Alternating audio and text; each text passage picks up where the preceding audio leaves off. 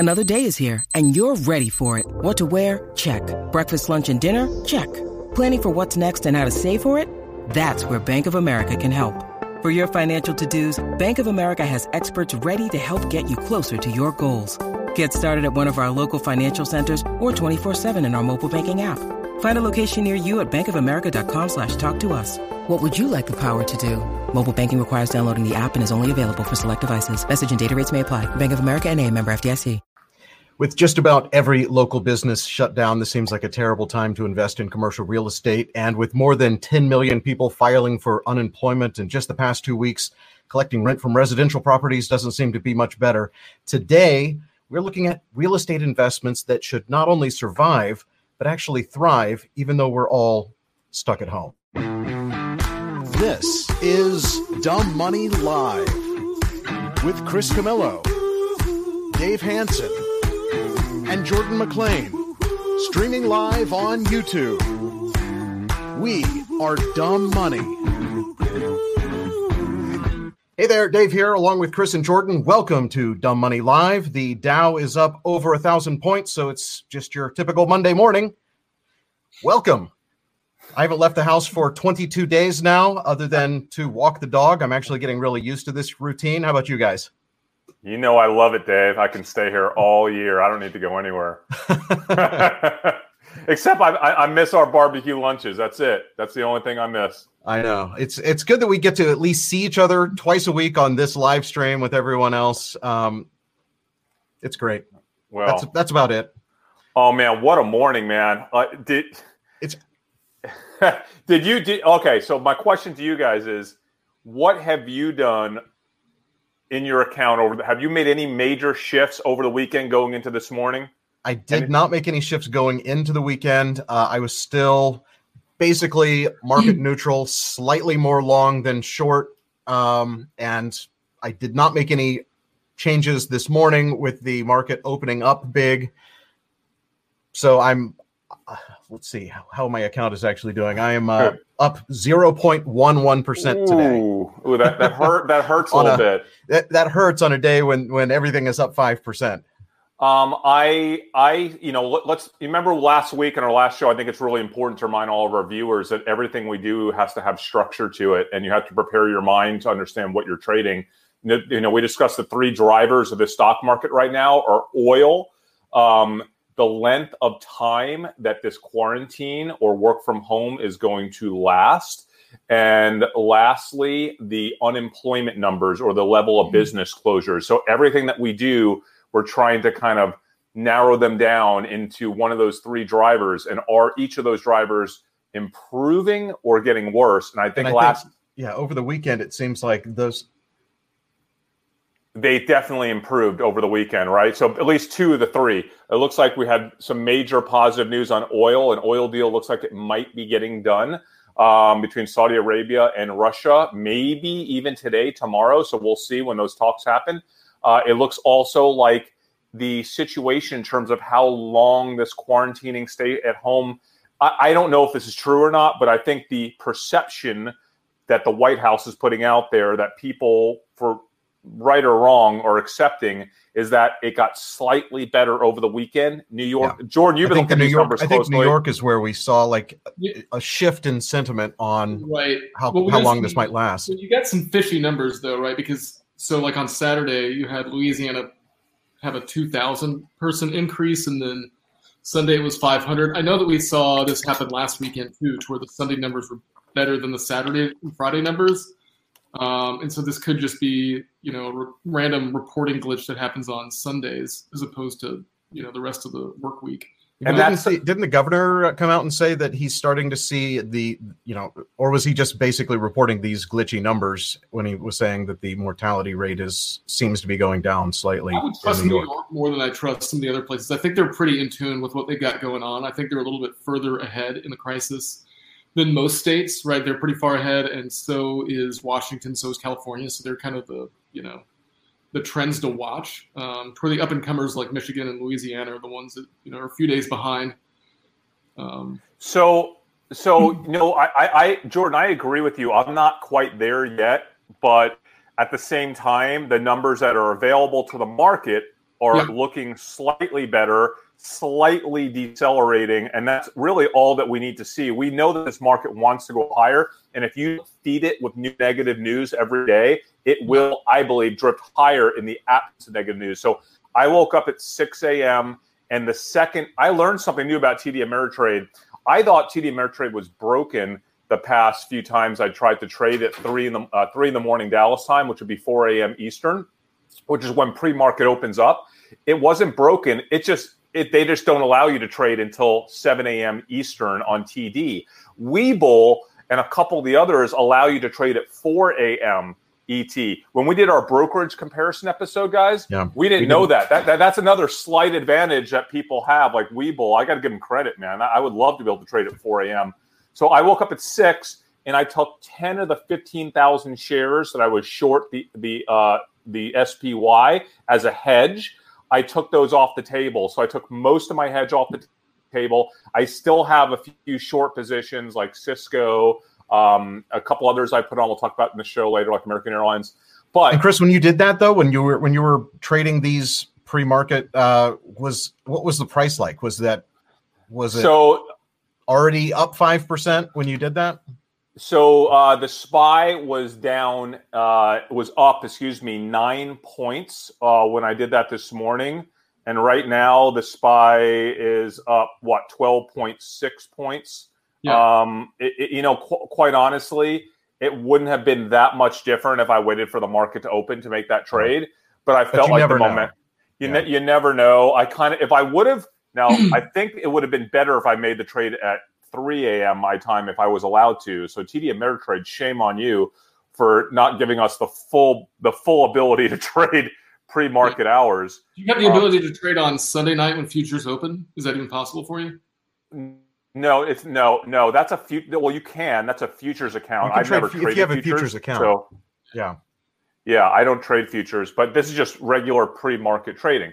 So I went more long. So my account right now, Dave, percentage-wise is up, I want to say, let's take a look, up 4.26% today when the market is up 5 point. The SPY is up 5.18. So I got most of that lift, but not all of it. And you're not thinking, though, that this is going to be you going long permanently. You're still watching those three factors, oil, unemployment, small businesses.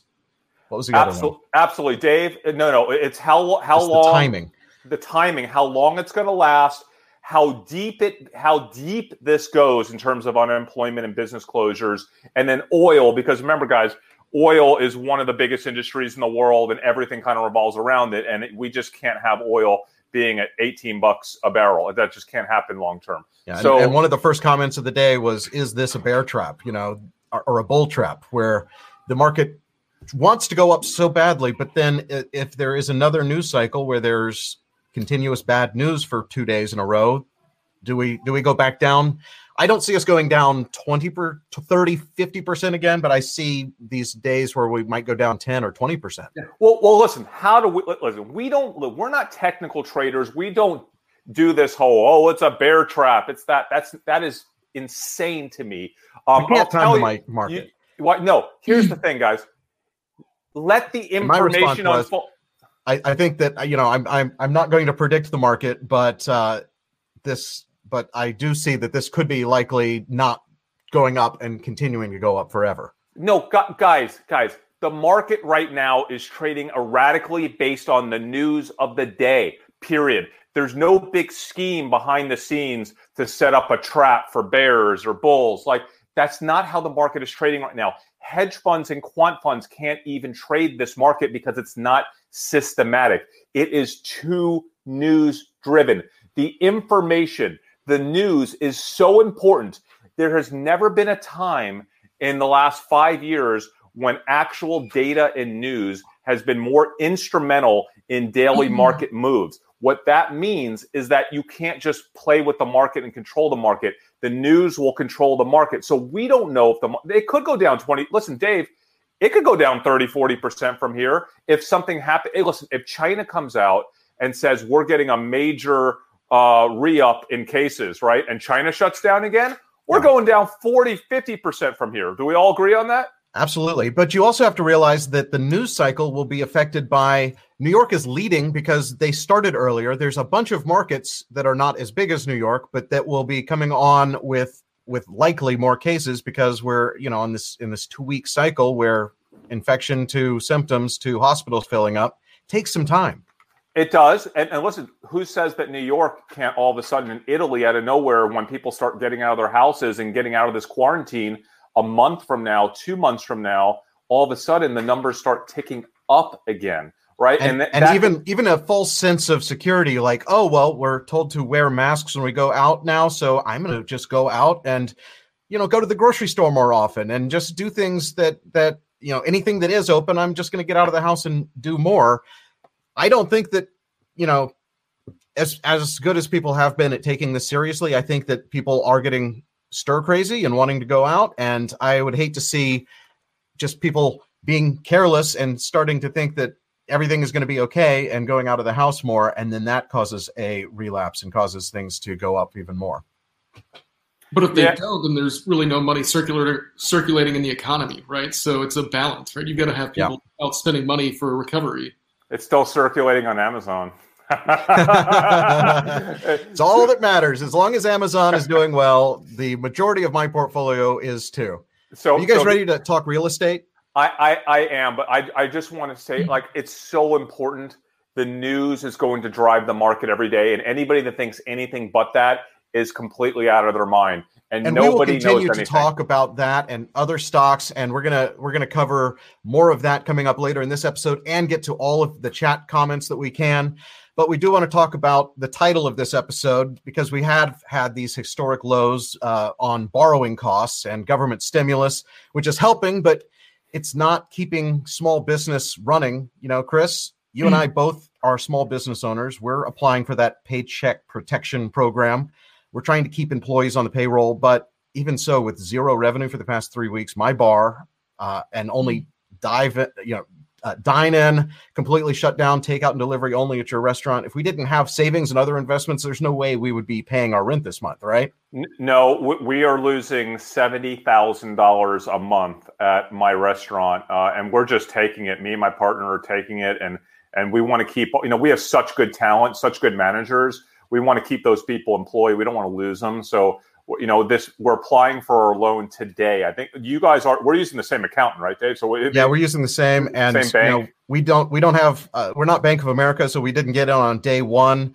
But did you realize that Bank of America, you had to have an existing loan product with Bank of America to be able to qualify on that day one, apply on the app thing? Yeah, I heard about this. You know, their CEO. The CEO came on CNBC and that day, and he was like, "Oh, we're going beyond. We're actually calling up small business, and we're trying to help them out, and all this stuff." And the reality was, they're only doing this with their own customers right now, which is, he had a disconnect. All banks are only doing it with their own customers. I think that's just the only way this would work. But the Bank of America being first and having it on their mobile app, I bank at Bank of America personally, but for our businesses, I think we both are using Chase, right?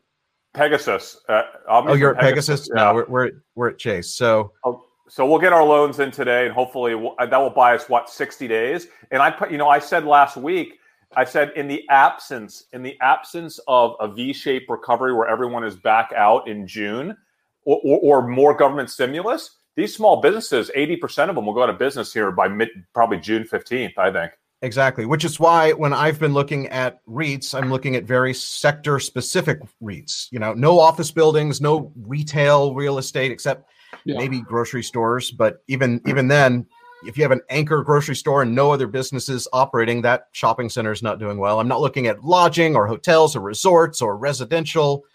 No self-storage, even though those are usually pretty recession-proof. Today, I'm focusing on three sectors, and I want to hear what you guys are looking at. I'm looking at healthcare and specifically hospitals. I'm looking at infrastructure and specifically cell towers, and I'm looking at data centers because, you know, the cloud, and we're all addicted to the internet. How's the cloud?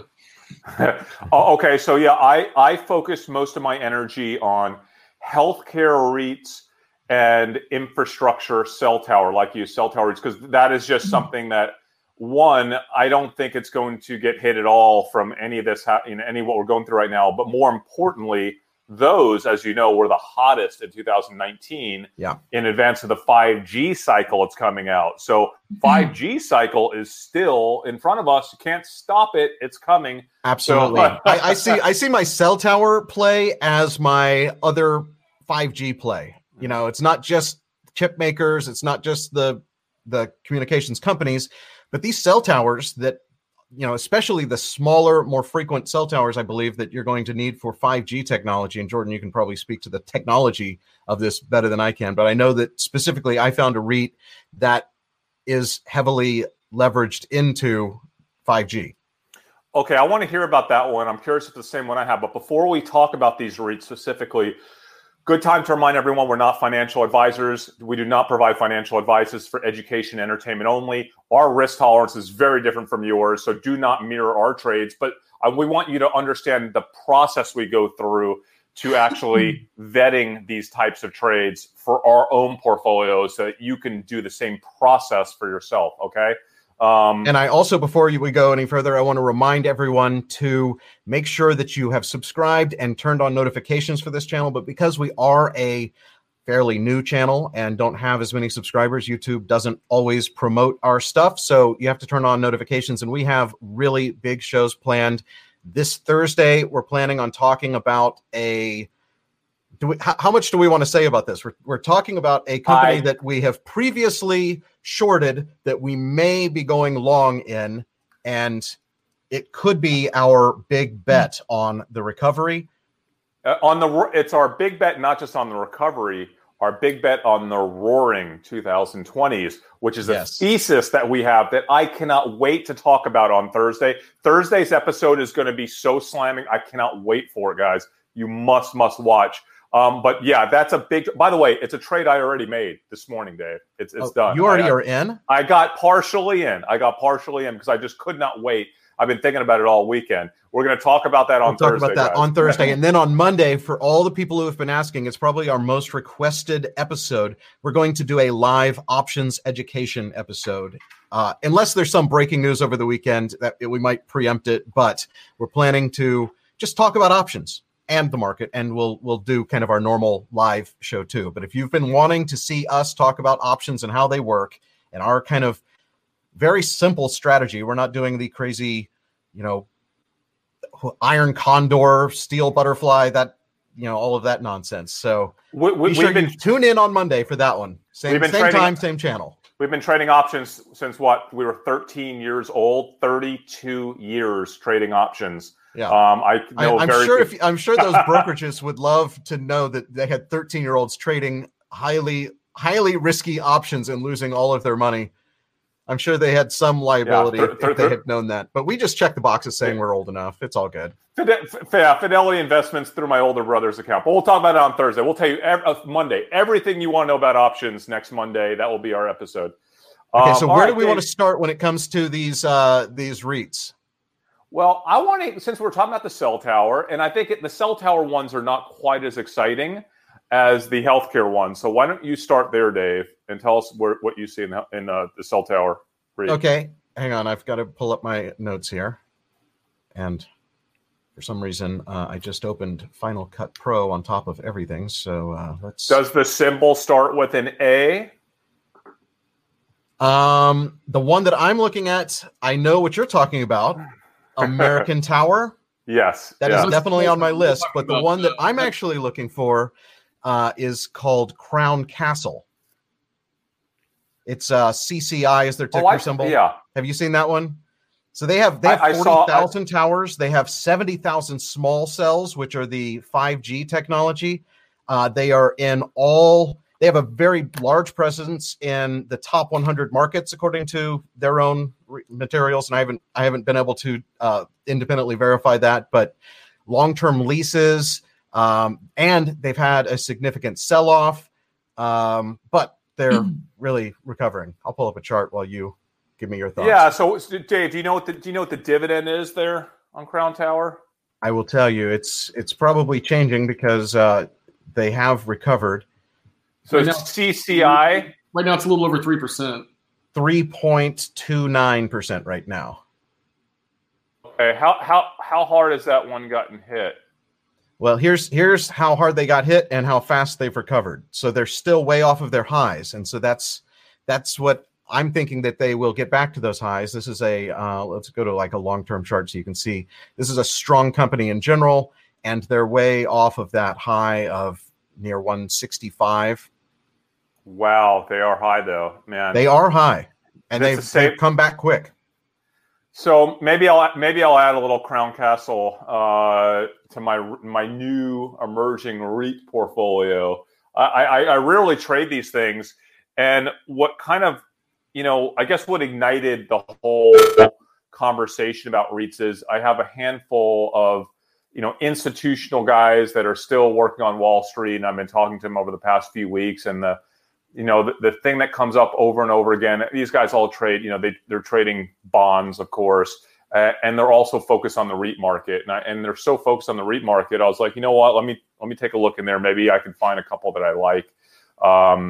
I think for me, I don't want to own commercial real estate or even independent properties that you're trying to rent out, or even an apartment building like we've talked about doing as a group.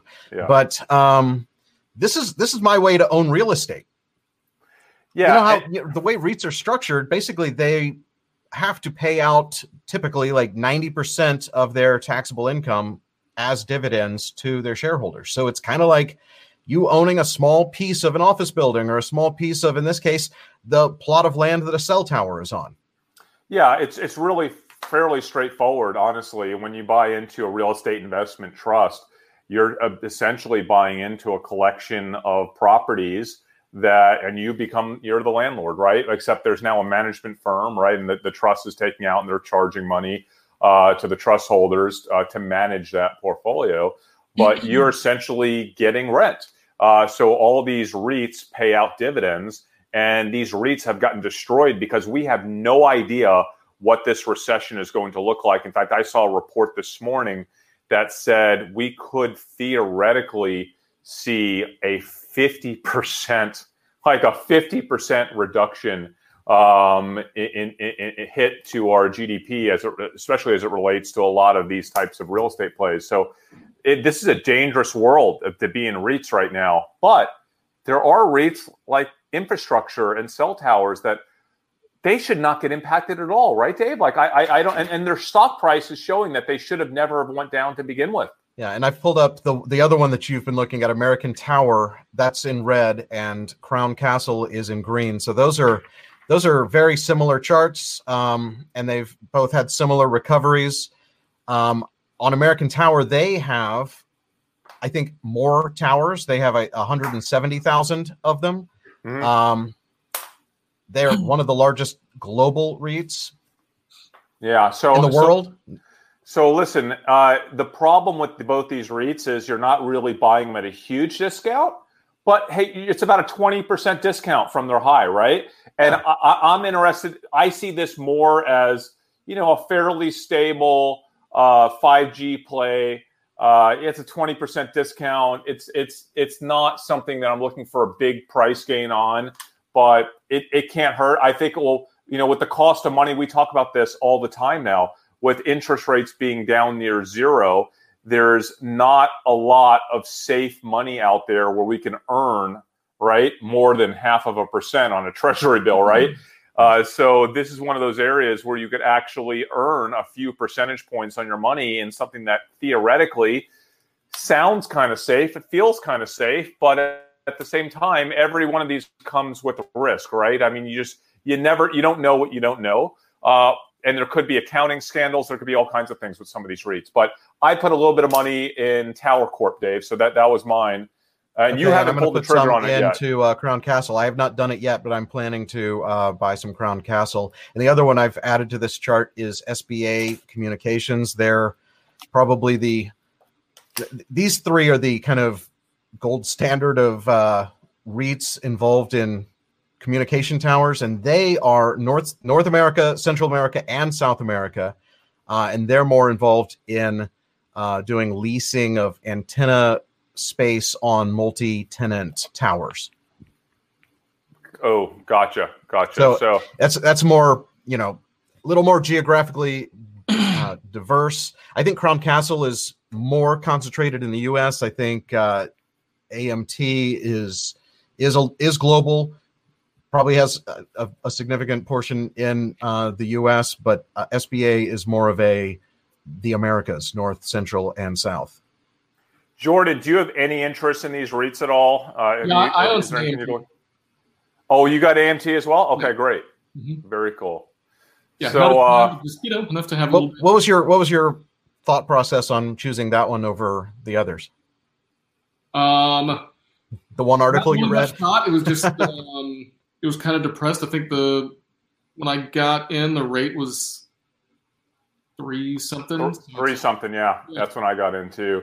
Listen, there's not a ton of differentiation, and I don't want to say, act like I've done a lot of research in this.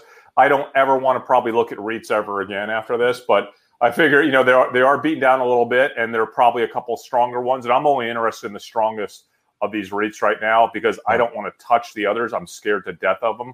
I don't know that government money is going to save some of these other REITs if people stop paying, and this thing kind of draws out for the next year. Everyone thinks about, we're going to go back into the world and people are going to go back into restaurants and stuff.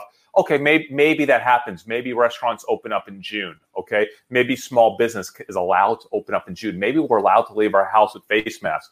But what if business is down 30%, 40%? Guys, small business margins are not big enough to handle even a 20% reduction in revenue. Okay, so if a lot of these commercial leases are based on the revenue, it's yes. not a fixed. Here's your monthly rent, and just pay it to us regardless. A lot of it is based on how much revenue is going through the business that sits on that property. Yes, that is absolutely correct. And especially when you have these REITs that own, they're to retailers, all the retail and the mall stuff, they take a portion of that revenue. So I am really, really nervous about that space because unlike the 2008 kind of recession, this is something where we could get a 20 or 30 or 40% of businesses just shutting down, and it could take years and years and years for these REITs to replace those tenants. And I'm nervous about that space. Yeah. Which is why I'm really focused on these three areas, even residential, where I've seen some analysts say that residential could continue to be strong. I just fear I wouldn't be buying an apartment building right now. So why would I buy residential REITs? Yeah, I mean, that said, residential has gotten beat up a lot more in the two sectors I'm focused on, and there could be opportunities there if you think people will continue to get paid either by the government or their job, which seems to be the case. So I understand the case for throwing a little money into a riskier residential REIT. Listen, I'm not going to do it because I have risky equity plays I prefer to play around with, right? So that's my zone. So I'm not going to get too deep into this REIT world, but there is one area that I find fascinating I want to talk about. This is the healthcare REITs. Yep. And I looked at all the healthcare REITs and was surprised that, and maybe you guys found something that I didn't find, but I only found one healthcare REIT that was focused exclusively on what I believe to be the safest of all safe assets, even though right now it's the worst hospitals, right? So I agree. And I think we probably found the same one. So let's talk about hospitals in general, though. Hospitals right now are getting destroyed. People don't realize this. They think, there's all these COVID patients and they're getting paid for them. No. Hospitals are the rest of the hospitals are empty. There's no surgeries taking place except ones that absolutely have to take place. There's no elective surgery. Hospitals are getting destroyed right now. Yeah. So these REITs that own hospitals, what's the one, Dave, that we're talking about? Probably Medical Properties Trust. Yeah, MPW, Medical Properties Trust. If we can bring up their chart. These guys have gotten, wait, what is that? Is that from February to March? This is year to date, I believe. Yeah. So they got crushed. They were up to, $22, $24 a share, came all the way down to 13. Now they're sitting at 16, which is still kind of a nice, pretty nice. What is that? Like a 30%, 35% from the high. So what's fascinating here, and here's the thesis. So I read this one article. I thought it was really funny, and it was not vetted well. but I get the point of it. The concept was U.S.-backed treasuries, right? So the U.S. government is backing treasury bills, as we all know, but those are only paying like percent or 2/3 of 1% interest rate, right? Medical Properties Trust, they were saying, is a government-backed REIT, okay? Now, I'll tell you why they said that. They're like, this trust pays, at the time, last week, it was paying, 7.2% interest rate? So, do you want to get 0.5% interest from a treasury bill or over 7% from another government-backed security? Now, they're not government-backed, but the reason why they said they were government-backed is because the thesis is that the government will not let these hospitals fail. Could you imagine in this circumstance when all these hospitals are taking in COVID patients, could you imagine if the government allowed them to fail? I think that is the one industry they will backstop to no end. Don't you agree? They're going to backstop. I completely agree. And that's why I'm looking at hospitals and I'm not looking at other areas that are traditionally in the healthcare REIT baskets, like senior facilities, medical offices, doctors' offices, that sort of thing, medical buildings. This is the one that I could find that was almost exclusively, hospitals. And just last year, they spent $4.5 billion acquiring hospital real estate. They have 389 hospital properties in their portfolio, the second largest non-government owner of hospital beds in the U.S. And some of these healthcare, the way you look at REITs is kind of the year-to-date annual or total returns year-to-date. And some of these healthcare ones are down 60% for the year. Medical Properties Trust is only down 16%. So it has been performing well, but I think with good reason, because the hospitals are going to be the ones that continue to pay their bills for sure. Well, but there is some risk. So here's where you might read an article like the one I read, and you might think, "Wow, this is a government-backed REIT." Well, first of all, it's technically not. It's a thesis that the government will back these hospitals, which I think is a pretty strong thesis.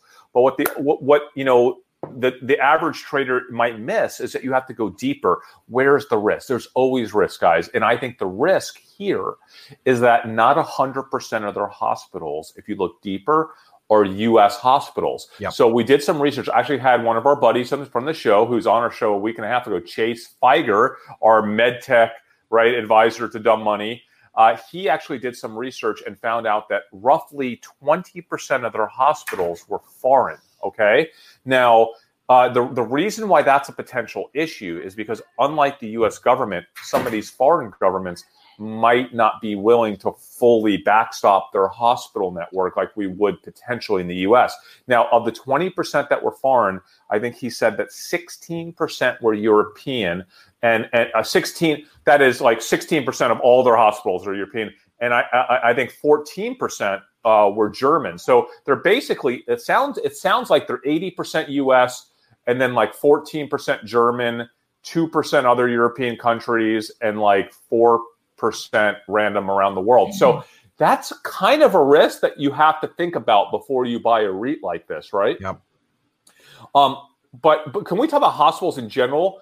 What do you know that I think the sector, what do you think is the sector that would come back the hardest, the quickest and the hardest as soon as we felt somewhat okay to be out again? Don't you think it's going to be hospitals? Do you know the pent-up demand for surgeries in this country, right? Because all the people who have wanted or needed to do something but have put it off because the last thing they want to do is walk through the hospital door or even the doctor's office. I'm not going to go to the doctor's office right now. Mm-mm.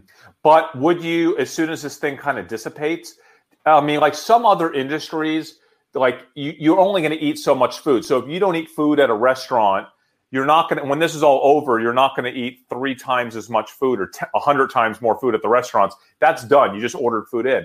But that surgery that you kind of need to get or would like to get, but you can't get right now, you're going to get it. You're just going to get it next year, right? So the hospitals should theoretically come roaring back pretty quickly when this is over, I would imagine.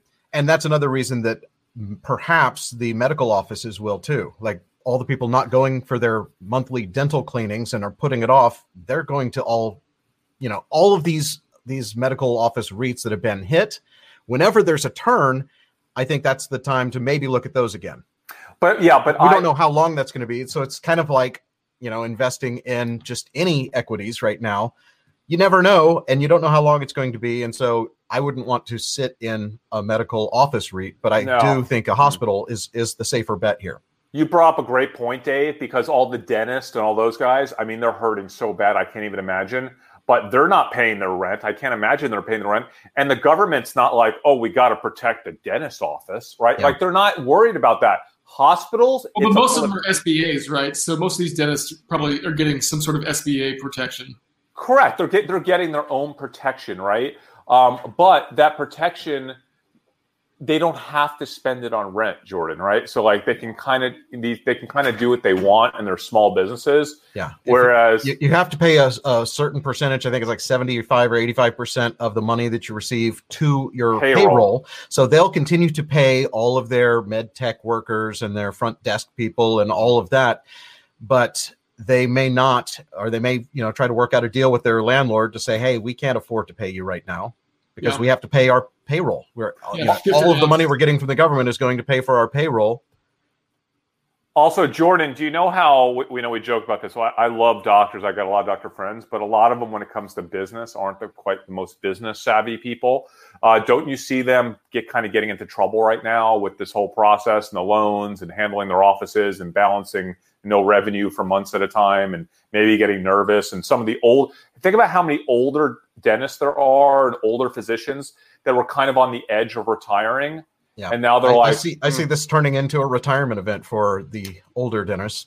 I really do. And I've read stats that going into dentistry is becoming less of a, you know, desirable business. There's fewer people graduating from dental school. Yeah, so those who are might have more demand than ever. Consolidation in dentistry too, right? You have less of the little single doctor offices, and they're going towards multi. Yeah. So that's that. Listen, that's why I'm staying away from the little offices and those types of REITs. So those are my two REITs. You know what, guys? This is the first time I've ever bought a REIT in 32 years. Like, I can't believe I'm buying a REIT, but I'm not super excited about it, quite honestly. But hey, if not now, when? Right? Like, you can get a little bit of a discount on some of the stronger REITs. I'm almost doing it because, you know, our theory at Dumb Money is we will invest in anything, right, guys? Is there anything we haven't invested in, from real estate to apartment buildings to land development deals to bars and restaurants and tech companies? We will literally invest in anything. It's and that's actually, I really enjoyed this exercise because it got me back into doing research on something that I haven't looked at in a long time. And that was good. Did you look at any data center plays beyond Amazon? And I feel like I'm outweighted in data centers because AWS is my favorite data center, and I own a lot of Amazon stock. Yeah, did Amazon. You look at any of those? My two data center plays. Yeah, what are they? He just said Amazon and Microsoft over there, and so Jordan, I'm with you. Like, I started to look into them. And I was like 5 minutes into it. I'm like, what am I wasting my time for? Like, I got the two best data centers in the world. Like, I'm not going to mess around. I don't need to spend my time researching and learning about data centers outside of my Amazon and Microsoft trades. So now, do we know? I actually don't know this. It just came to mind. Do we know if Amazon owns all of the land that their data centers are in, or are they leasing space from data providers? I bet they lease as well, but I don't even care. Like, I like it when I feel like I still have massive exposure through Amazon and Microsoft into the data center world. So I don't need to mess with REITs. I agree, Dave. I kind of did it for the same reason you did it. I hate, like, investing is what we do. And like, I want to be able to at least speak intelligently about, you know, these areas, and I've never invested in them, and forcing myself to make those investments this last week and to do some degree of research, it's part of the process. And, you know, we'll see how they do over time. So that's it. Those are the only two REITs for me. You guys looking at anything else at all? No, those are the only two for me. I did look at Digital Realty Trust. It's a huge REIT that has 267 data centers, more than 2,000 customers. I looked at Equinix, which is 52 markets worldwide. But like you guys, I think Amazon is my one and only data center play. Can I throw out I'm just going to shuffle it up here. I just want to throw out a short trade that I made after market hours on Friday. And it involves. Why didn't you tell me about this? I did tell you about. Oh, is it the one you're? Yeah. So this is all over the news. So this is fascinating. I want to talk to you guys about it. Warren Buffett, who's been very quiet, and we did enough of ripping on Warren Buffett and Berkshire Hathaway a couple weeks ago. We're not going to do that today. But Warren Buffett has been really quiet. And it turns out everyone kind of assumed that he was making some big play. I think he's going to make some big acquisitions here, right? Because he's got $130 billion, and he's just waiting. He's been waiting for 10 years, 15 years to make acquisitions. Now, everyone thought he would buy one of the airlines. Now, what he did was he actually sold some shares. I don't remember how much. It's 15% of his shares in Delta and Southwest Airlines on Friday. So this might not be what you think it is. And I want to talk about all the things that this trade could actually represent. So is Delta down today on that news, by the way, and the airlines? Yeah, they're down today. Okay, yep. So I saw this trade, and I immediately went in and shorted American Airlines, okay, on after the market closed on Friday. Not because I believe this is necessarily a negative for Warren Buffett and the airline stocks. So I think he could be up to something that's actually positive for airlines. But I already didn't like American Airlines in this situation. Remember, our thesis was that, as of last week, the government money, I don't think, is going to be enough to support the airlines past summertime. So even with the government money, I think the airlines, if this thing continues down the road we're going down, I think that they could still be in trouble. And I think the equity shareholders of the worst balance sheet airlines, American Airlines, is the worst of the balance sheets, I think could get crushed in that scenario, even if the airlines don't file for bankruptcy, because they'll take government money, they'll get diluted. I think they could be in really big trouble. So what do you guys think about this? Is he selling because he's out on the airlines? He's done. He said he would never sell. He said he wasn't going to sell the airlines, but he did. No, I think, and I think you're thinking the same thing. He is strategically. This news got out because he had to disclose it because he's such a big holder of these airlines, and I think he wanted the price to go down so he can leverage and own more of the airlines at a cheaper price. No way. He's a smart guy.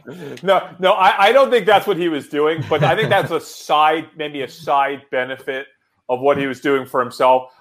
Listen, that would be really dirty. I don't think he cares enough to play with the market like that.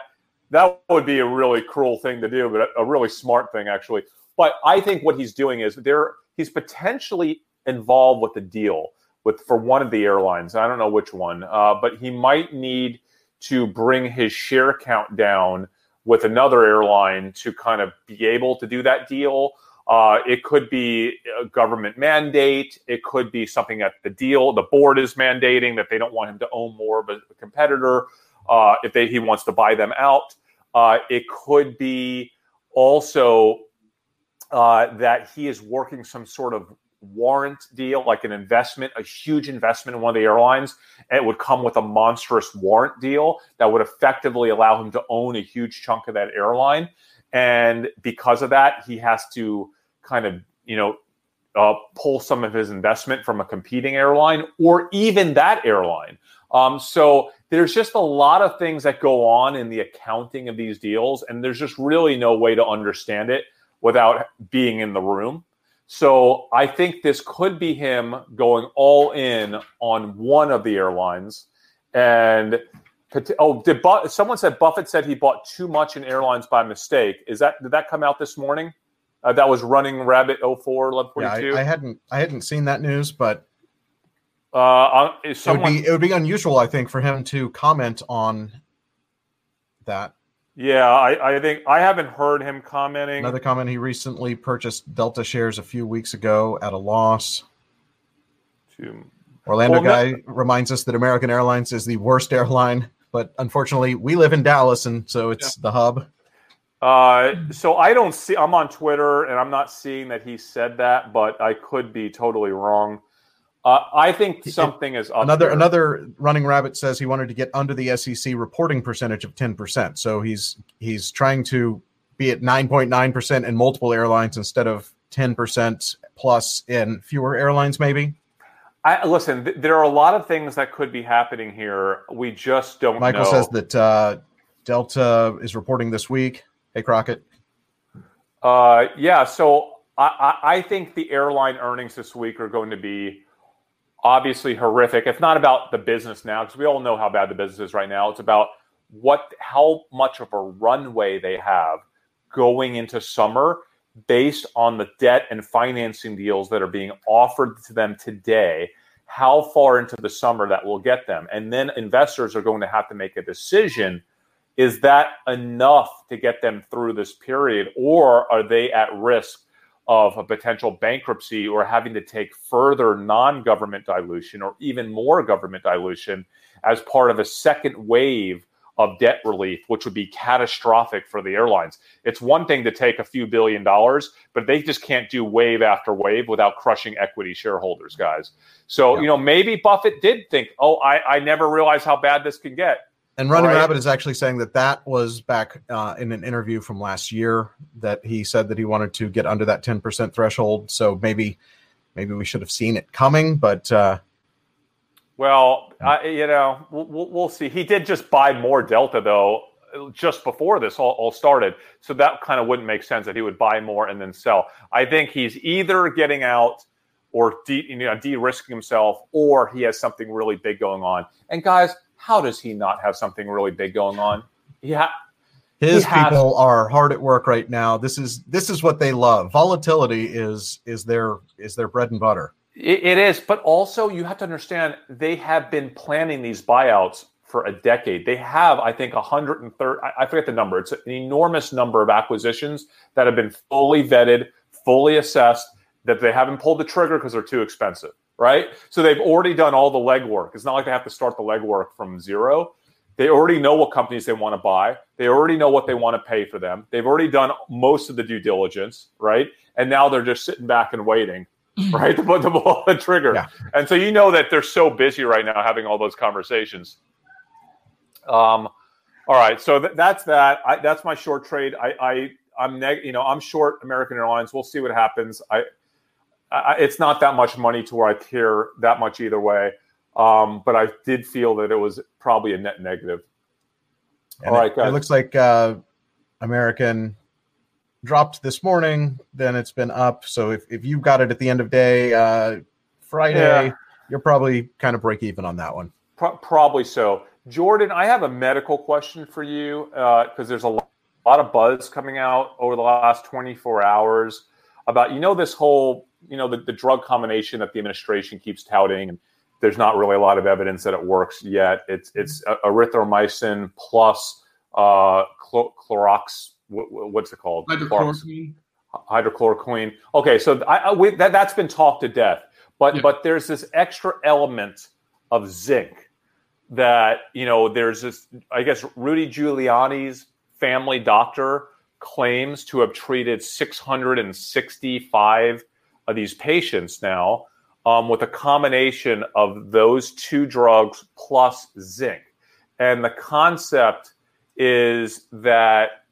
The hydro. Can you say that word again for me? Hydrochloroquine. Hydrochloroquine allows the zinc to get into the cell, and then the zinc itself is what acts the viral load and prevents the virus from kind of accelerating, right, or expanding, in the cells. So. This is like a big thing, and I think I saw a lot more buzz about this morning. I think we're going to hear a lot more about it this week. So again, when we're talking about therapies that could work, he has supplied no backing data on these 665 patients or whatever it is. Yeah. He supplied nothing. So nobody knows if this guy is just a lunatic or if there's legitimacy behind it, but it's certainly something to watch. But I know you know about all these medications and and all this. Does that even make sense to you that zinc would have the ability to be that impactful here? I think so. Yeah, I mean, zinc is I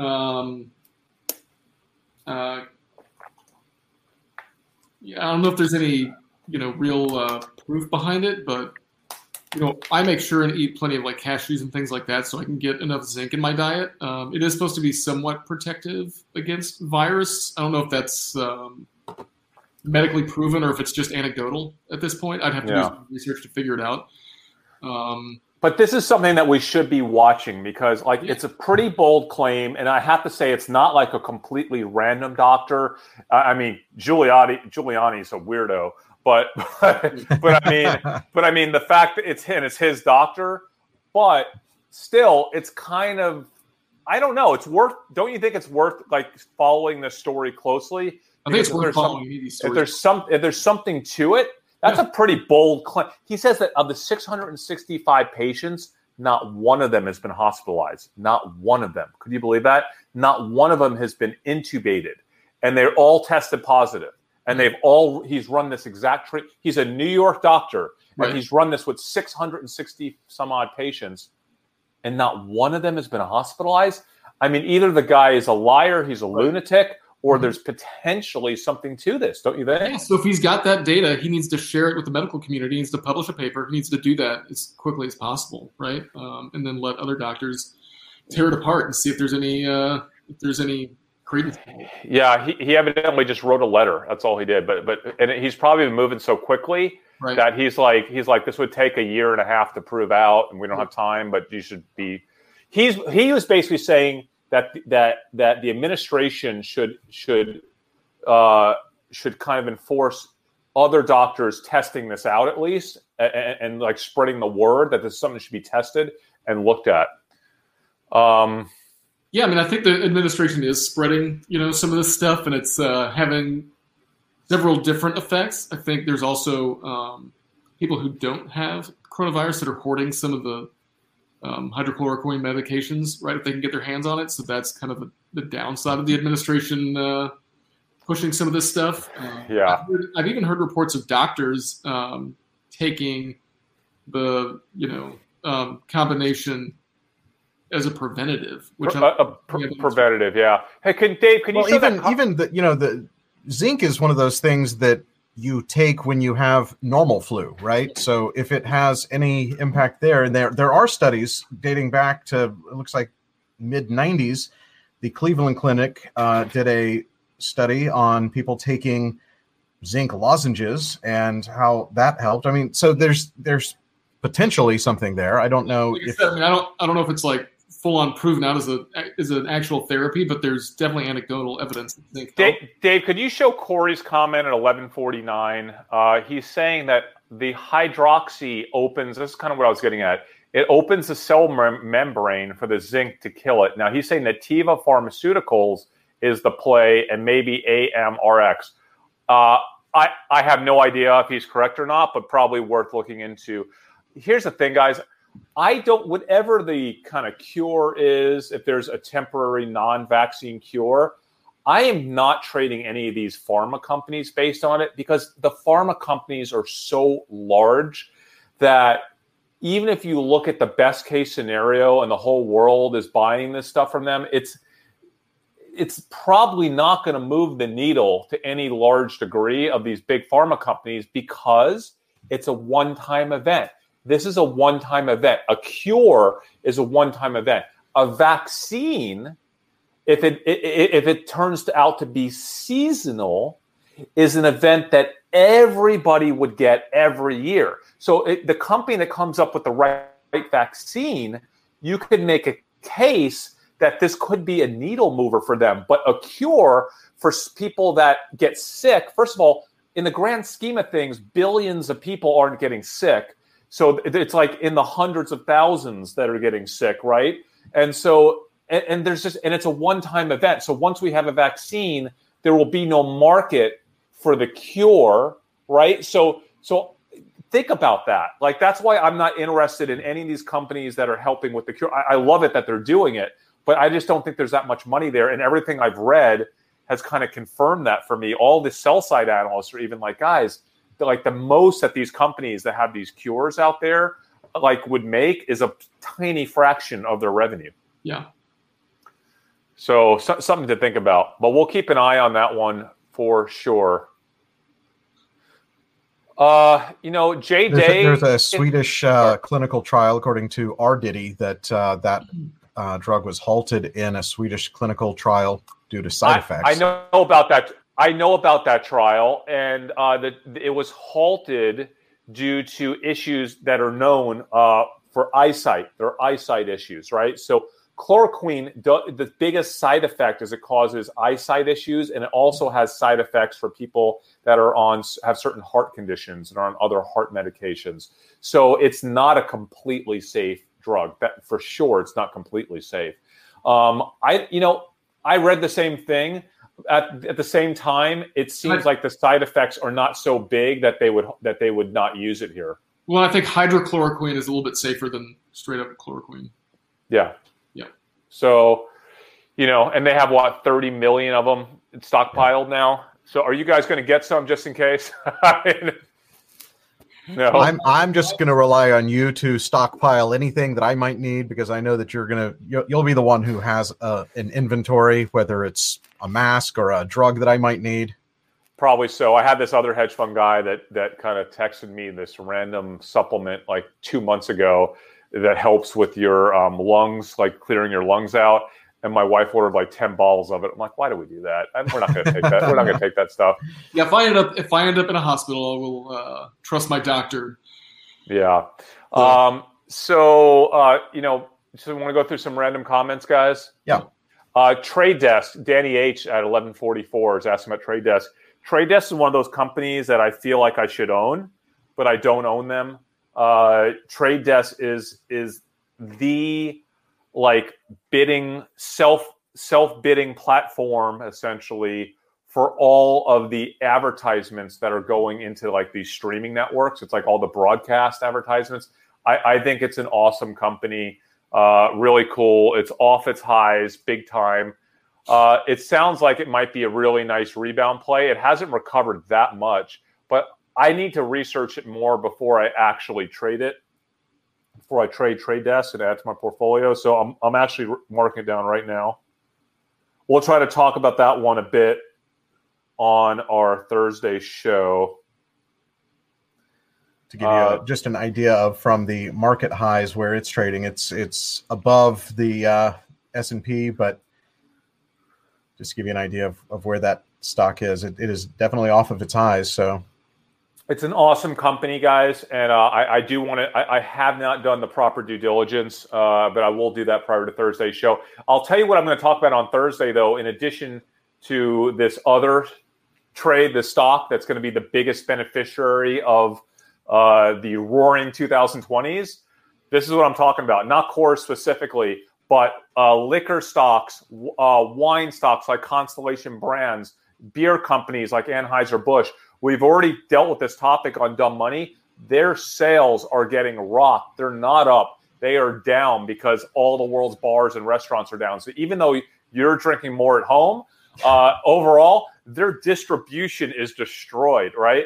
That said, I think that they could be some of the best rebound stocks once we get back to normal life and we kick off the roaring 2020s. Yeah. I think that all these liquor and alcohol companies could be amazing rebound stocks. So we're going to talk about that on Thursday's episode. You do not want to miss it. We're going to dive into each of them, Constellation, Anheuser-Busch, Sam Adams, and talk about what our favorites are for the rebound. Let's see here. Thoughts on Lufthansa at 1148. Guys, I know nothing about Lufthansa. All I know is that if you're trading airlines, you want to trade the ones with the best balance sheets. I think, in the U.S., I want to say JetBlue had one of the very best balance sheets and is most likely to survive this with government money. So when we were long airlines, JetBlue is one of the stocks that we owned. I've since sold out of my JetBlue. I was even long American Airlines for 24 hours a few weeks ago because it was the worst. Remember, we're talking about how it's the worst but it's the one that bounced back the hardest with government money. That's before we started realizing that the government money probably wasn't going to be enough to potentially get them through the entire crisis. And you're not in any airline stocks other than you're short on American right now, right? Right now, I'm just short on American. If I feel that the government money is going to be enough to get us through this crisis for the airlines, the airline that I will get back into is JetBlue, because JetBlue has the best balance sheet, or one of the best balance sheets out there. So if I'm going to own an airline, I'm going to own JetBlue. And maybe Delta. And, you know, maybe Delta, you know, but I'm just going to own JetBlue. I don't want to own more than one airline. I hate airlines. You know what I hate? I hate airline executives. I hate the airline industry. Listen, guys, you know, I've worked for most of my career. The biggest part of my career, I worked with airlines at my old company. I worked with a lot of these airline people. Some of them are very nice, but in general, kind of like the car industry, over time, the psychographic of an airline executive, they're really arrogant, extraordinarily arrogant. And I just don't like them. I don't like the way airlines think, and I don't want to have anything to do with them unless they're a great investment, which I don't think they generally are. Well, I see a comment that we had a question from J. Dave. He bought American Airlines at 15. Feels like an idiot for holding it. Would it be a good idea to wait and break even, or take my losses and put my cash into something like Wynn? I'm not sure which stock that is. What talk about? So my view on this is that if you see an opportunity that you can take the money that's valued, for that stock right now, and then get an increase in another way, then you should 100% do that. Unless you think that you got to get away from your attachment to what you paid for that stock price at, yep, and think about where are these dollars going to be the most efficient right now. We're not advisors. We can't tell you what that's going to be, but you need to make your own decision. That is something that Chris actually taught me years ago that I live by to this day, is every single day when you have a stock in your portfolio, if it's sitting in your portfolio, it's the exact same as choosing to buy it that day. And if you wouldn't buy that stock that day, it's time to sell that stock. Yeah, there's only one exception to that rule, and it's if you're holding the stock for long-term capital gains, yeah, because you have to look at the tax disadvantage of selling it and then having to rebuy something else. But besides that, if you remove that from the equation, let me say this, there is no such thing as hold. If you ever hear someone use the word hold, just ignore everything else that they ever say ever again. There's no way to buy hold on CNBC, and how that we thought was stupid. Hold on. Oh, we're both talking. Go ahead, Jordan. So what I was going to say is that there's another advantage. You get to sell that stock, take the loss, right? Write off some other gain that you might have had. So, I mean, you just got to look at your own situation and figure out where that money's going to be best served. Dave. And my point was, there was that show called Buy, Sell, or Hold on CNBC back in the day when we used to watch that all the time. And we were just like, they just need to have a show called Buy or Sell. That hold doesn't exist. There are so many things I can't stand about the way people that are professionals in the finance industry and the capital markets industry think, and how they talk and how they think about investing. They're just wrong. You're just wrong. There is no such thing as a hold. If you either want to buy a stock that day or sell it that day. If you ever hear someone say, well, if you already own it, keep it, but don't open up a new position in it. What sense does that make? That makes no sense at all. With the exception of long-term capital gains, that's an idiotic statement, because it should make no difference if you bought this stock a year ago and are up 30% or down 30%, or if you're buying it fresh today, because every day you start your portfolio with 100% cash. And if you don't sell every day, you're repurchasing every one of your investments that day based on the current price. So if I own a stock in my portfolio, that means that I'm basically saying that I would buy that stock right this second at the current price. Yeah. No. And to put it another way, the market doesn't care what you paid for the stock. You know what I mean? The only person that cares what you paid for the stock for is you. Yeah, but getting back to his question, no, we're not going to tell you whether to buy or sell American Airlines. What we can tell you is we can help you understand the risk factors and what's going to drive American Airlines up or down. And I think right now it's all about how long this quarantine is going to last and whether the government money is going to bridge them through that period and what kind of penalties the government money is going to come with. Is the administration going to dilute equity shareholders? And if so, how much are they going to dilute them? So if you can't answer those questions, then you can't accurately assess what the risk factors are in owning American Airlines. So you just need to understand that that's what's driving the stock price from going forward, okay? And listen, I am no expert on the answers to those questions, but you should at least understand what the drivers are before you get in, before you make your final decision whether to keep it or to sell it, okay? That's all I'm going to say. And Pedro wants to know, Chris, why you chose JetBlue over Southwest. Okay, so honestly, I didn't sit through, I hate digging through balance sheets. Like that is just such meaningless work. And so I let Goldman Sachs do that for us. We read a really comprehensive, what was it, like a 25-page report on airline balance sheets and which ones were most stable. And they basically had a check, a matrix at the end of this report. And you can see which of the airlines were kind of strongest in terms of their balance sheet and were most likely, based on numerous other factors that they probably spent 2 weeks analyzing, to survive this crisis if they took government money. And I just remember JetBlue, I think, was Southwest as high as JetBlue? I don't think so. I think they were a little bit under JetBlue in terms of their ability to survive. So I just remember JetBlue being like one of the highest U.S. airlines. That's it. Southwest was right up there, though. Southwest was definitely one of the better ones. But that's what it's based on. Okay. Chris, Orlando Guy is heavy into financials right now. He's taking a bath right now for sure. But with business loans guaranteed by the government, will this present a huge upside over the next few years? I don't know. And the reason why I don't know is I don't care about financials, so I don't spend much time thinking about them. But guys, when we think about finance, if we were forced to answer that question, if we're forced to think about it, there's a lot of things that are good with financials and that the government is backing a lot of these loans, right? At the same time, with interest rates coming further down, right, close to zero, that's generally not a good thing for financials, right? Because that means that there's essentially less margin for them to make. Less markup between, on, yeah. Yeah. Adding 2% to zero is still zero.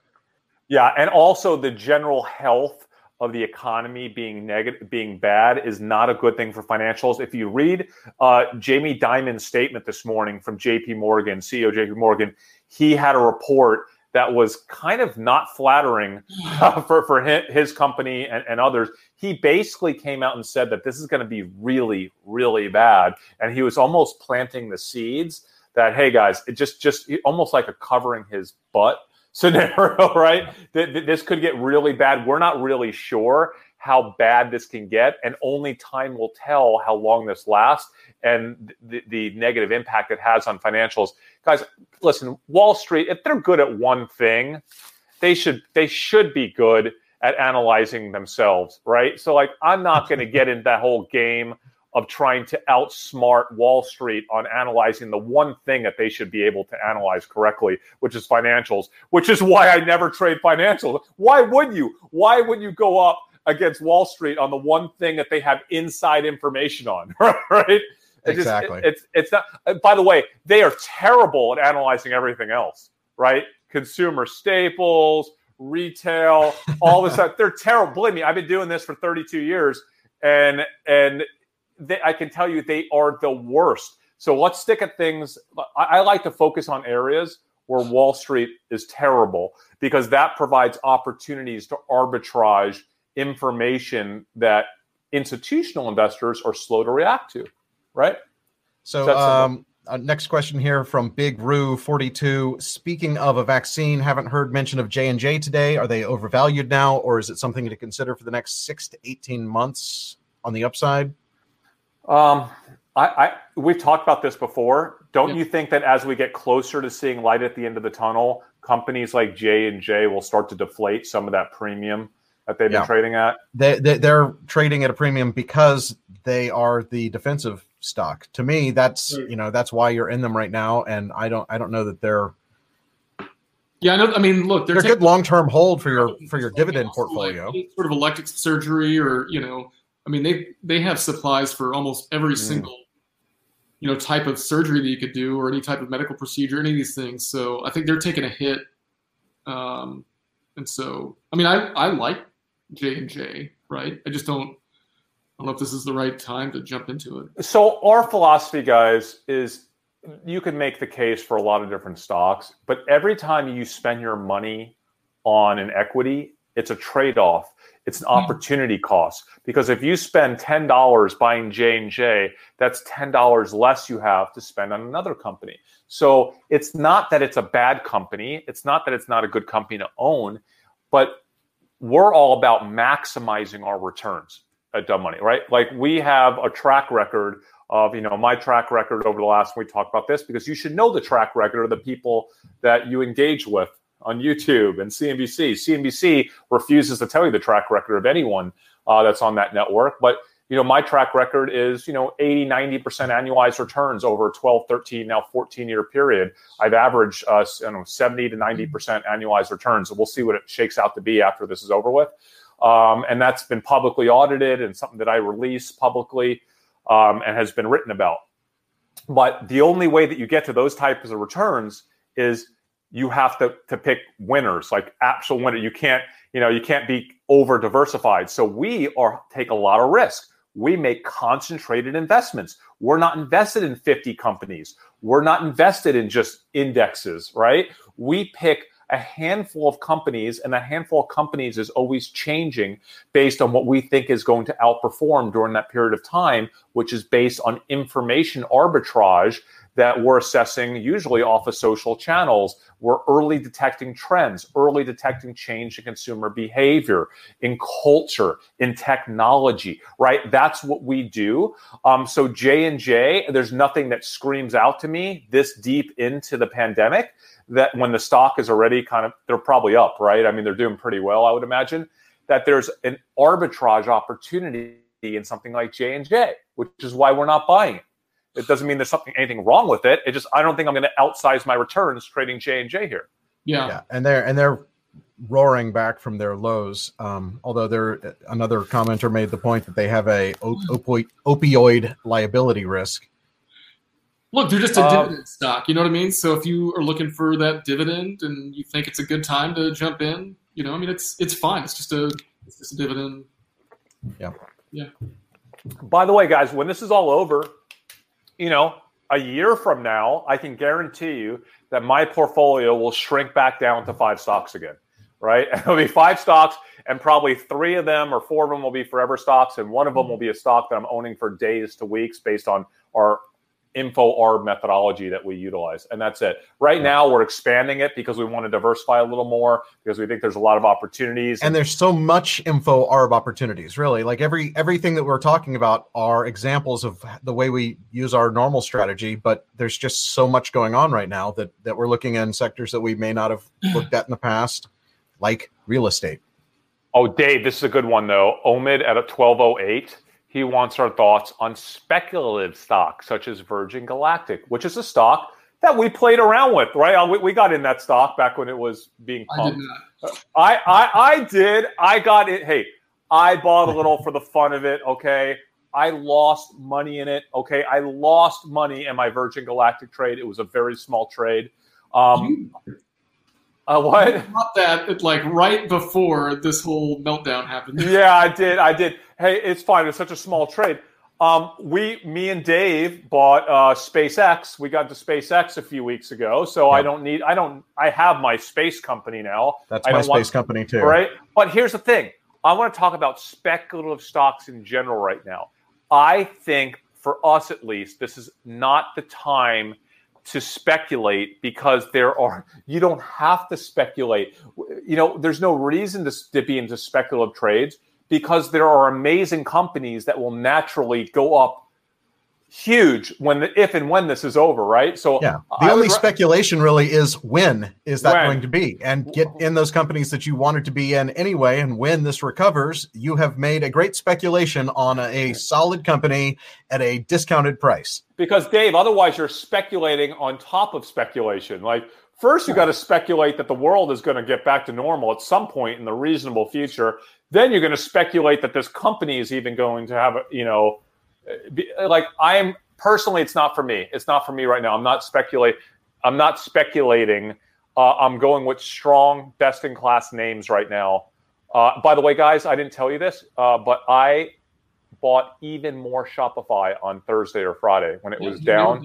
I bought even more. Like I was just like, I don't care. I'm buying more. I want to say something on that note because, you know, we like to be transparent on this channel. Like I hate when you're watching CNBC and they're like, well, I got in this, I got in that, and they don't tell you how much they got of the stock, so you don't know. Like, great, you bought $5 of stock. Like, what does that matter? You know, when we talk about things, we want you to. We're passionate about it. We want you to know, you know, how much we're behind these trades and how much we lose, because we're losing money too, right? It's not just making money. I am now up to, in my Shopify, I really love Shopify. I think it is going to get hurt here, but I think it will be one of the best rebound stocks in the market. Where's my shop? I own approximately, well, let's see. I own 2,000 shares of Shopify, okay? It's about $760,000 of Shopify. Now, Dave, we had a comment over the weekend on your channel, and I want to talk about this. Mm-hmm. The comment, it was on Hey There, Dave Here. By the way, Dave did the coolest video on Hey There, Dave Here, and it was just a Q&A session, basically. But somebody kind of ripped me on Dave's channel. They said, this guy is just talking about his big money investments. It's not relatable.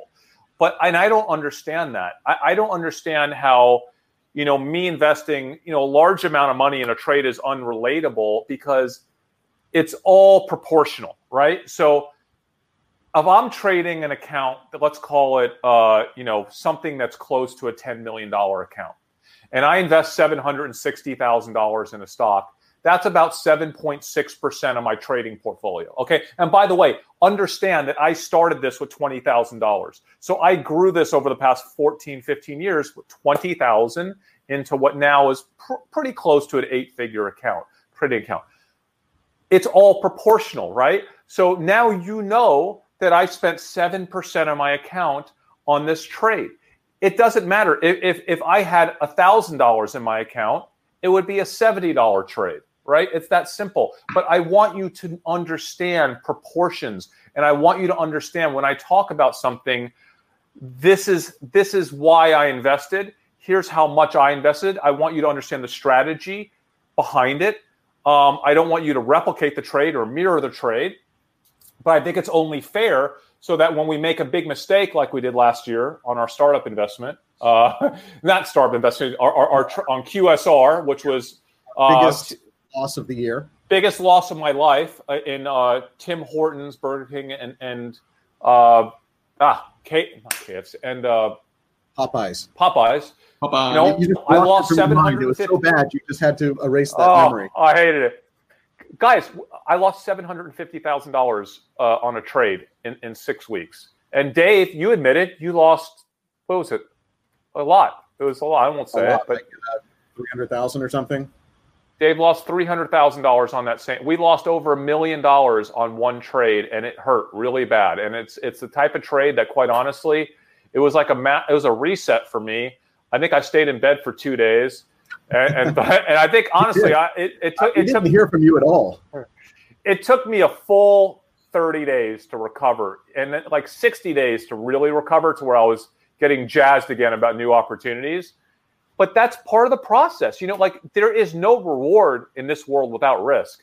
In what we do, you have to take massive amounts of risk to get rewarded. And we've been doing that. I've been doing that actively in the market for a few decades now. And I want to be transparent about it. And I'm not going to hide that. And, you know, I'm not bragging about how much money we're trading, right? That's not what this is about. I want you guys to understand exactly what we're doing. And I don't want to hide any of that from you. I want to be super transparent. And I hope you guys appreciate that and don't take it the wrong way. Okay. And I'll just leave it at that. So. Well said. Anything else here, Dave? You fine? There was a question about accredited investors, and if we could talk about what that means and talk about the process, the status. Kind of goes to your point about talking about these larger portfolios, and once you have accredited investor status, you can invest in certain things that you wouldn't have access to before. That's more of a core dumb money startup channel question. Yeah, I mean, guys, and we probably should do an episode on that on the original channel, just because that. Can you hear me? You just mute us, okay? You need to be accredited to invest in most startups. So you have to say that you're accredited, meaning you have to earn a certain amount of income in the prior year or have a certain net worth, liquid net worth. I think it's over, $250,000 or $1 million, something like that. I think you need... The net worth is $1 million. The income is it depends on... 200,000. Yes, 200,000 for the previous 2 years or 300,000 for joint income. And then it's $1 million net worth. Yeah, so if you're not accredited, or if you don't say you're accredited, then a startup investment is not allowed to, or not legally permitted to allow you to invest. I mean, it's just, I hate that rule. I think it's disgusting. I think it cheats regular people out of some of the best investments we have in our economy, which are early stage investments where you can make 20, 50, 100 times your money. And I think it's just wrong. They'll let you buy tobacco. They'll let you buy beer. You can buy a big screen TV. You can go on vacation. Ticket. You can buy a lottery ticket. You can do anything you want with your money. You can throw your money away, but you cannot invest your money in a startup company if you're not already wealthy. It's disgusting. Anyway, by the way, I also talk about that on my new video over on Hey There, Dave here. And I disclose that I used to check the boxes saying I was accredited long before I was actually accredited. By the way, someone asked, Chris, have you put money into your account from that 20,000 point? Actually, the account I think was 86,000, but I only used 20,000 of it in my info arbitrage methodology. But it's grown from 86,000 to... I've taken most money out of it. It's not that I haven't put money in it. It's been net negative over the past 15 years, meaning I've taken a lot of money out. But I did just get an audit done recently, and I think the audit came out to, if I had never taken money out of it over the past 12, 13 years, it would have grown to, I think, 44 million. So 86,000 to 44 million over the past 13 years if I didn't take money. But I had to buy a house, and I have a family, and, I don't spend a lot of money on stuff, but it's life, right? So and taxes, right, is usually what most of the money came out for. But I do want you guys to understand that this channel is about starting small. It's about starting really small, because all three of us started really, really, really small. We had day jobs. We had normal jobs like everybody else. I was a sales guy. I used to sell cars. Okay, I sold cars for years. I sold BMW. I sold Lexus. At Beverly Hills Lexus and BMW here in Dallas. I bought my BMW from you. Yeah. I used to sell Toyotas, guys. I used to sell cars in the Valley of LA. I was broke and trading options and selling cars to pay my rent. I would lever out my credit cards just to trade options back then. I was the worst investor ever back then. But anyway. But that's how you learn. You have to make mistakes, really, to learn. And it was expensive, but I think that you're glad that you did that, even though it did cost you money when you were a kid. By the way, this is interesting. That messy Asian dude at 1222. I love that name. He goes, he knows that we dislike Chinese stocks. We do. We don't dislike the companies. We dislike the regulation. Okay. We just don't, you never know when you're investing in a Chinese stock, what you're investing in. So, he's saying that Tencent's been buying up a lot of companies and contributing to the tech side of the virus. I don't care. I don't even trust Tencent. I don't trust the regulation of Tencent. And at this point, there's too many great Americans are now down 30, 40, 50% for me to start worrying about a Chinese company that could end up being the next. I know Tencent's not going to be the next Luke and Coffee because they're bigger than that, but they could be. I mean, stranger things have happened, right? Or trying to find the next Tencent, trying to wade through the smaller companies and see who's going to be big. There's just so many other opportunities out there right now that Yeah, and if you want exposure to China, just look for a big international company that is looking to expand their business further into China. So. Oh, gosh. Like all these big American companies. Listen, yeah, I'm not – there are too many opportunities in America to worry about China, Chinese companies. So it's just not for us, not for us. Oh, let's have a Dumb Money meetup conference, the Four Seasons in Irving, when this is over, like VidCon. I would love to do. I'm actually going to be. I think I might be speaking at the Benzinga conference, the trading conference this year again. But they're going to do it virtually now. They're not doing a real. Obviously, they're going to do it virtually. I think it's this month. When is that? I think it's in a few weeks. I got to connect with them to see if they still want me to speak. But if not, listen, we'll do something, guys. We'll I would love to do. Wouldn't that be cool to have a face-to-face? Maybe in Vegas. Well, we'll talk about it on Thursday. Maybe in Vegas. We're going to talk about after this is all over with. It'd be super cool. What else we got here, guys? Anything interesting? I want to talk about options. I know we're going to talk about options next week, but one thing I want to tell everyone here is be very careful if you're trading options, because if volatility starts to come down, right, over the next few weeks, your option premiums are going to get crushed. So even if the stock you're trading or the market does, it kind of settles down and does not move against you, you could still get crushed just from the premiums. Yeah, the option just from the time you're up against the clock every single day. You're in an option, and your value of your premium, if you've bought a call or a put, you're getting closer to zero as that. But not just that, Dave. The option premium. You got the volatility. Yeah. So like even if no time goes by, overnight the option premium can get crushed just from the volatility coming down. So now people are not willing to pay as much premium for that option that was worth whatever it was yesterday. Yeah. So we're not trading options right now. You guys don't own any, do you? No. Yeah, we took a break from nothing options. Substantial other than as an other way to get long into a stock that I might want to anyway, either selling a put or buying a call. Yeah. No, agree. Without having to tie up money. If the market were to crater another 50%, I've capped my losses on those. Amazon options. I think I still have some Amazon calls and some Shopify calls, both companies that I would like to own, but I bought calls instead of just buying the stock because you never know what could happen to this market. Dave, do you by the way, I do want to get the P Life Cruiser at 12:15. But Dave, you got me so excited about Roku last week. We were talking about Roku back and forth. I bought more Roku. Did you? At the same time, I bought more Shopify. So I'm like, screw it. I'm getting more Roku. This guy has a great comment. Where'd it go? 12:15, Life Cruiser, P Life Cruiser.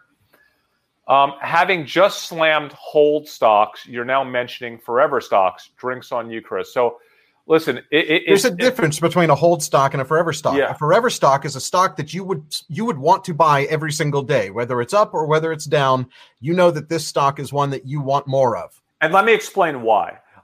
When we say forever stock, it's because we think the market perpetually is behind on that stock. What that means is that the market is perpetually behind valuing that stock correctly. So even as the market continues to increase the value of that stock, that company is doing even better now, and the market's always catching up. So there's certain stocks that the market just refuses to believe that Amazon will be as big as we all at Dumb Money have always thought it can be, right? So we've been invested in Amazon and levered mostly in Amazon for 7 years now, and we just keep doubling that. I know some people feel the same way about Tesla, not me, but some people feel the same way about Tesla. Some people feel the same way about Apple. I'm actually one of those guys on Apple. I actually kind of left Apple for a little while. Now I'm back in, but the market just is always underappreciating the innovation, always underappreciating where the management team is taking that company, the vision for that company.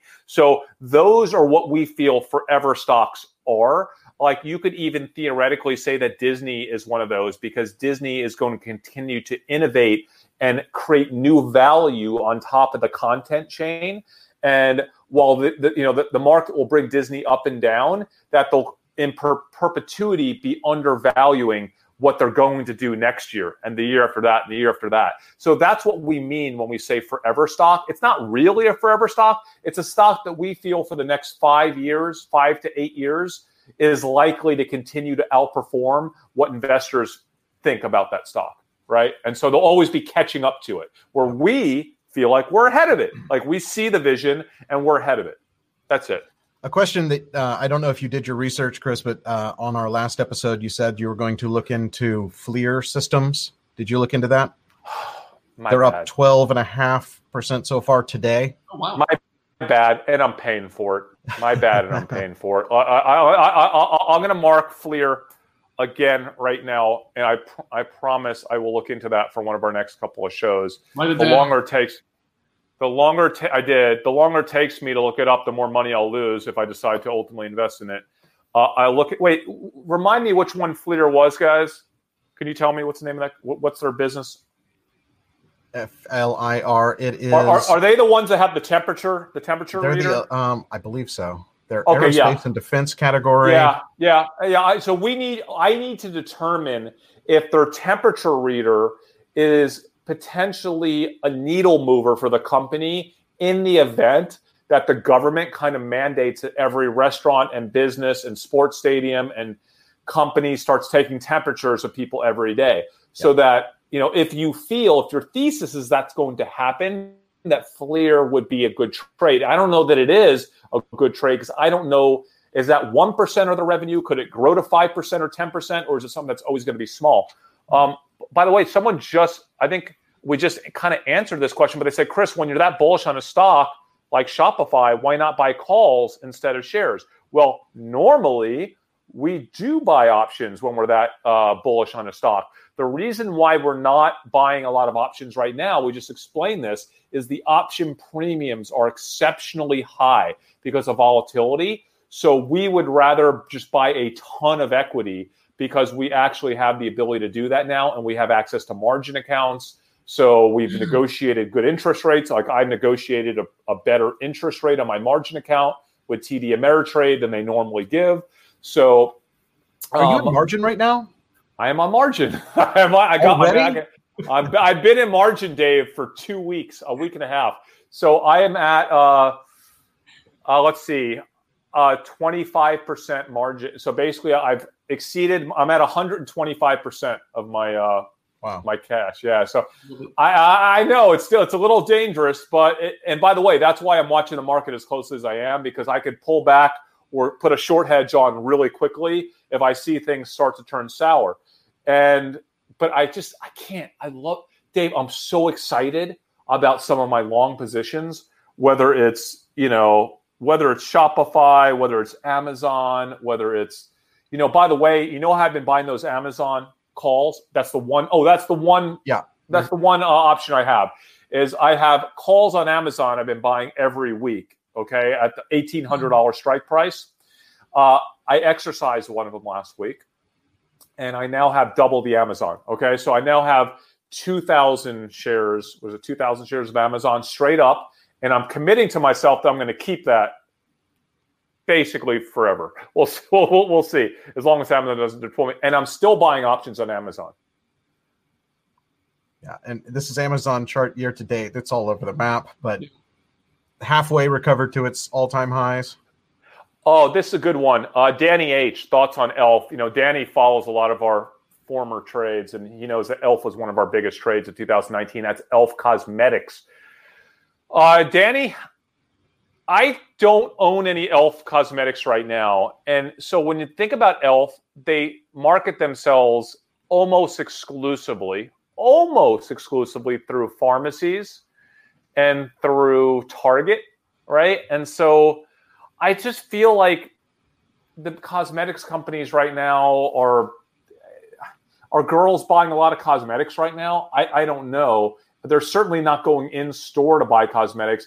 I don't know if ELF has a strong enough e-commerce distribution platform for me to like ELF even as a cosmetics play right now. So ELF, as you know, was a speculative trade for us, and I'm trying not to speculate on the underlying company in addition to speculating on this whole pandemic. So for that reason, we're staying away from ELF for now. Nothing against it.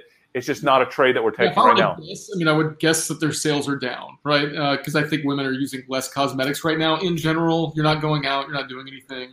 But also, Jordan, on top of that, like most of ELF sales were girls going into the pharmacy, into Target, and buying it off the shelf because it's like you're just buying cosmetics. It's cheap. They're like $8 cosmetics, $9, $10, $12 are really cheap. It doesn't really cater to like e-commerce. You know what I'm saying? So like, I don't love it. Let me see here. Any thoughts on Zillow? Apparently it's up big today, but I think just the market is up big today. The Dow is up 5%. The S&P is up more than 5%. I'm not messing with Zillow, period, man. I think that company scares me to no end. Oh, guys, I just thought, you know what I think might be a really good bounce back trade? I want to do some analysis on this. You know, one of the hottest stocks the last few years, Match.com. They basically own 80% of the dating landscape. Don't you think that coming out of this, people are going to want to like just date on steroids, right? They've been cooped up in their houses for 6 months, 3 months, whatever it ends up being. Don't you think they're going to have quite the resurgence? So wow, what a buy that would have been down at $45. This is even here in the mid 60s. I don't know. It's interesting, right? Can you, Dave, pull a 5-year for me? Let's look at the 5-year. Unmatch.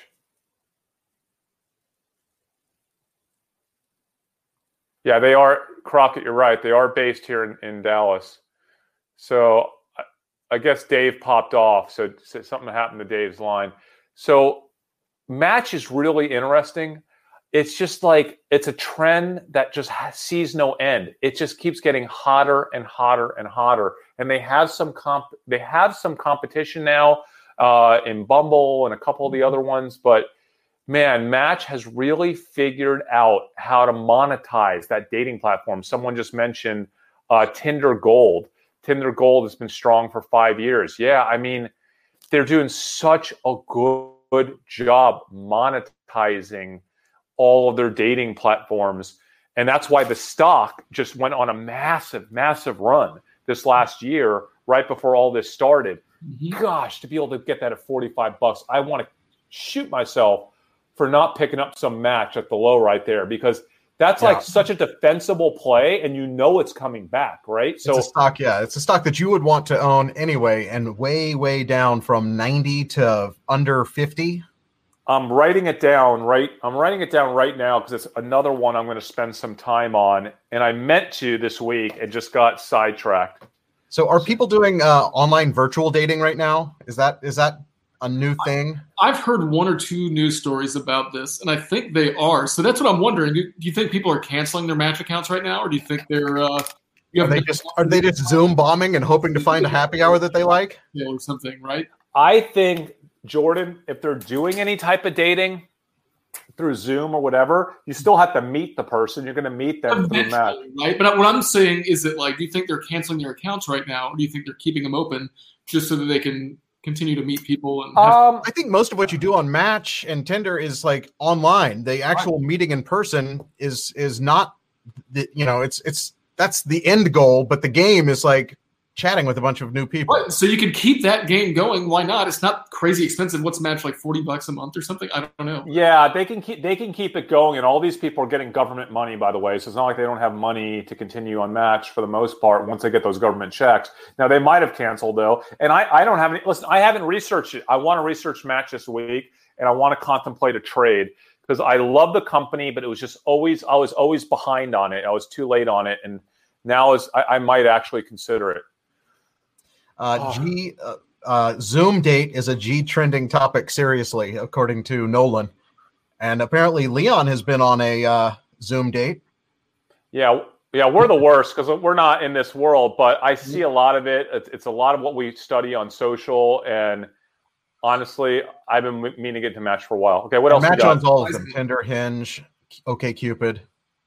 Someone's talking about one of our favorite oldie stocks at 1235, Pedro Fizz. This is what they call it, American beverages. It's LaCroix. I hate the company. We invested in it. We were one of the very first to get in on LaCroix, wrote it up from like 30 to 120. I love the drink. You love the drink. I have been out of LaCroix for a long time. I'm not buying in. Their sales might be up for a small period of time, but they have so much competition coming at them right now. Pepsi's in this thing. I mean, they're getting. They're going to get squeezed. That's a company I would consider shorting if it got high enough coming out of this. So and Pepsi's a company that I think I have a little just in my dividend portion of my portfolio, but I like Pepsi long term, and especially as people are cooped up and eating a bunch of junk food and having it delivered from their grocery store. I can't get past people drinking sodas right now. It's like smoking to me. It blows my mind.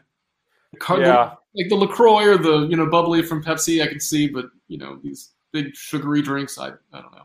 Someone asked about that semiconductor ETF I bought. Thomas Mathis 1239. Why not buy shares from 5 companies? It's because I have no intention, Thomas, on being in that semiconductor ETF for any period of time.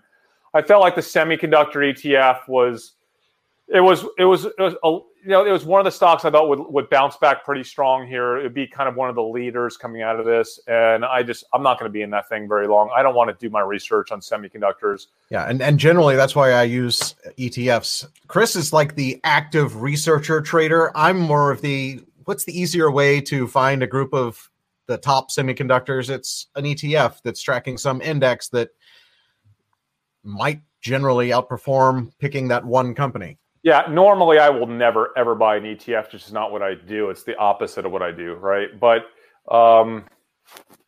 let's see. Nespresso, what do you guys think of going long Nespresso? I know nothing about Nespresso, but Jordan, that's your deal.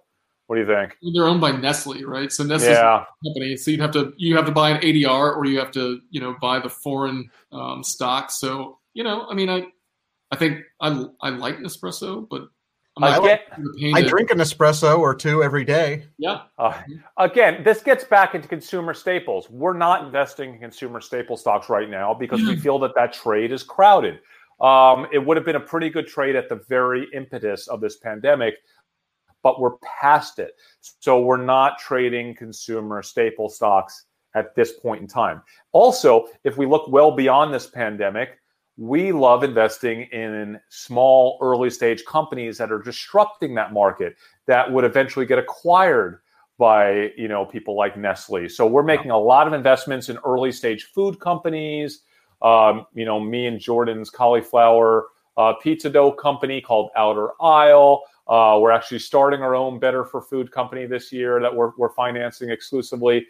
So I just think that these guys are old dinosaurs, and I'd rather be invested in the startups in that space. And then be bought by the old dinosaurs. It would be great if Pepsi were to buy our startup. And you'll learn more about that on our main channel, Dumb Money. Guys, by the way, I am investing in this fund. I sent you the email and you never sent anything back. So you could invest as well if you want. It's $100K minimum. Which fund? It's a fund. Those guys out of Santa Barbara that they are investing. Their first investment is essentially the jewel, smokeless, the jewel of chewing tobacco. Okay. And I've done so much research on this startup. We'll talk about it on a future Dumb Money. It is so hot. It's like an $8 billion industry here in the US. And I think they're going to take over. So like I said, that's the stuff that excites us when it comes. I'm not into buying Coke and Pepsi and these big consumer staple companies. We're going to invest in the early stage companies where we can make 30, 40, 50 times our money. Blue Apron. That's one that I haven't really looked into, but and I'm not sure if it's the same one, but I saw a TV commercial the other day for one of these tobacco products that I hadn't seen before. I wonder if it's the same one. Yeah, Fernando at 1241, Mark Anthony Brands. They make White Claw. They're private. We cannot invest in Mark Anthony Brands. I tried to back when White Claw first came out. The Blue Apron. Do you want to short it? I would potentially short Blue Apron. Yes, I haven't yet. I've thought about it. and I'm going to mark it down right now. We'll talk about that later this week. I'll add that to my list to remind you. I think Blue Apron is a terrible company. I think that when this is over, they will continue to do terrible again.